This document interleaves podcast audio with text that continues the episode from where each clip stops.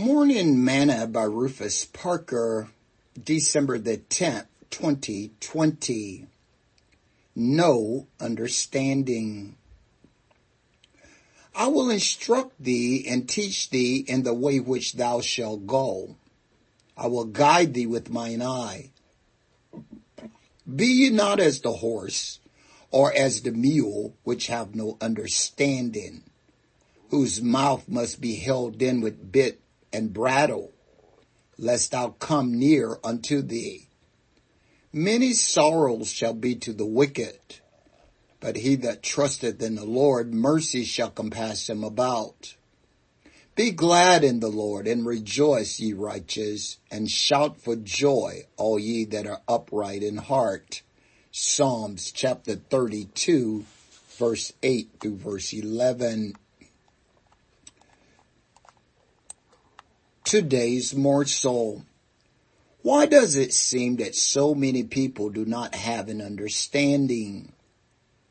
How can so many people who have bachelor's, master's, and PhD and doctorate degrees have no understanding when it comes to right versus wrong?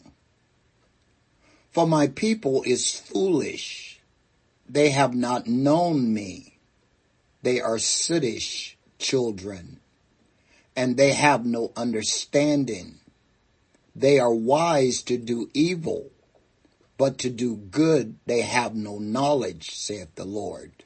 Jeremiah chapter 4 verse 22. Have my people no knowledge? Have they no understanding, saith the Lord? This is not an attack on education. It is a wake up call for character. The Lord said that he would teach us and show us the way that we should go. We must not be like the horse and the mule that have no understanding. Wise men must lay up knowledge.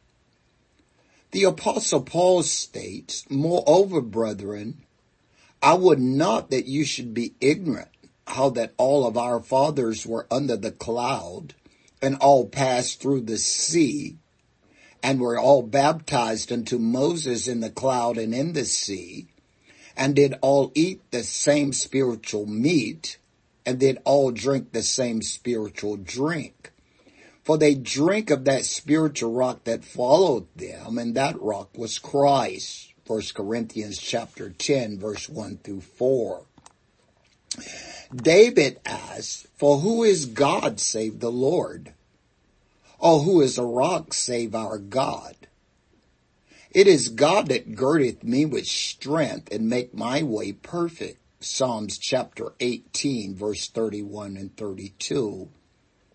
And the apostle Peter admonishes us, But beloved, be not ignorant of this one thing, that one day is with the Lord as a thousand years, and a thousand years as one day. The Lord is not slack concerning his promise, as some men count slackness, but is long suffering towards us, not willing that any man should perish, but that all should come to repentance. Second Peter chapter three, verse eight and nine. Do you have understanding God's ways?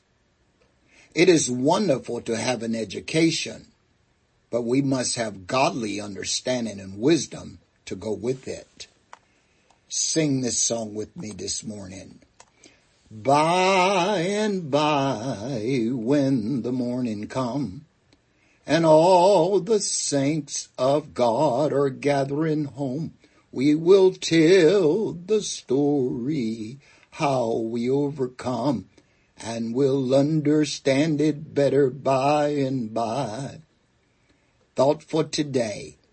Wisdom is the principal thing. Therefore get wisdom and with all thy getting, get understanding. Proverbs chapter 4 verse 7.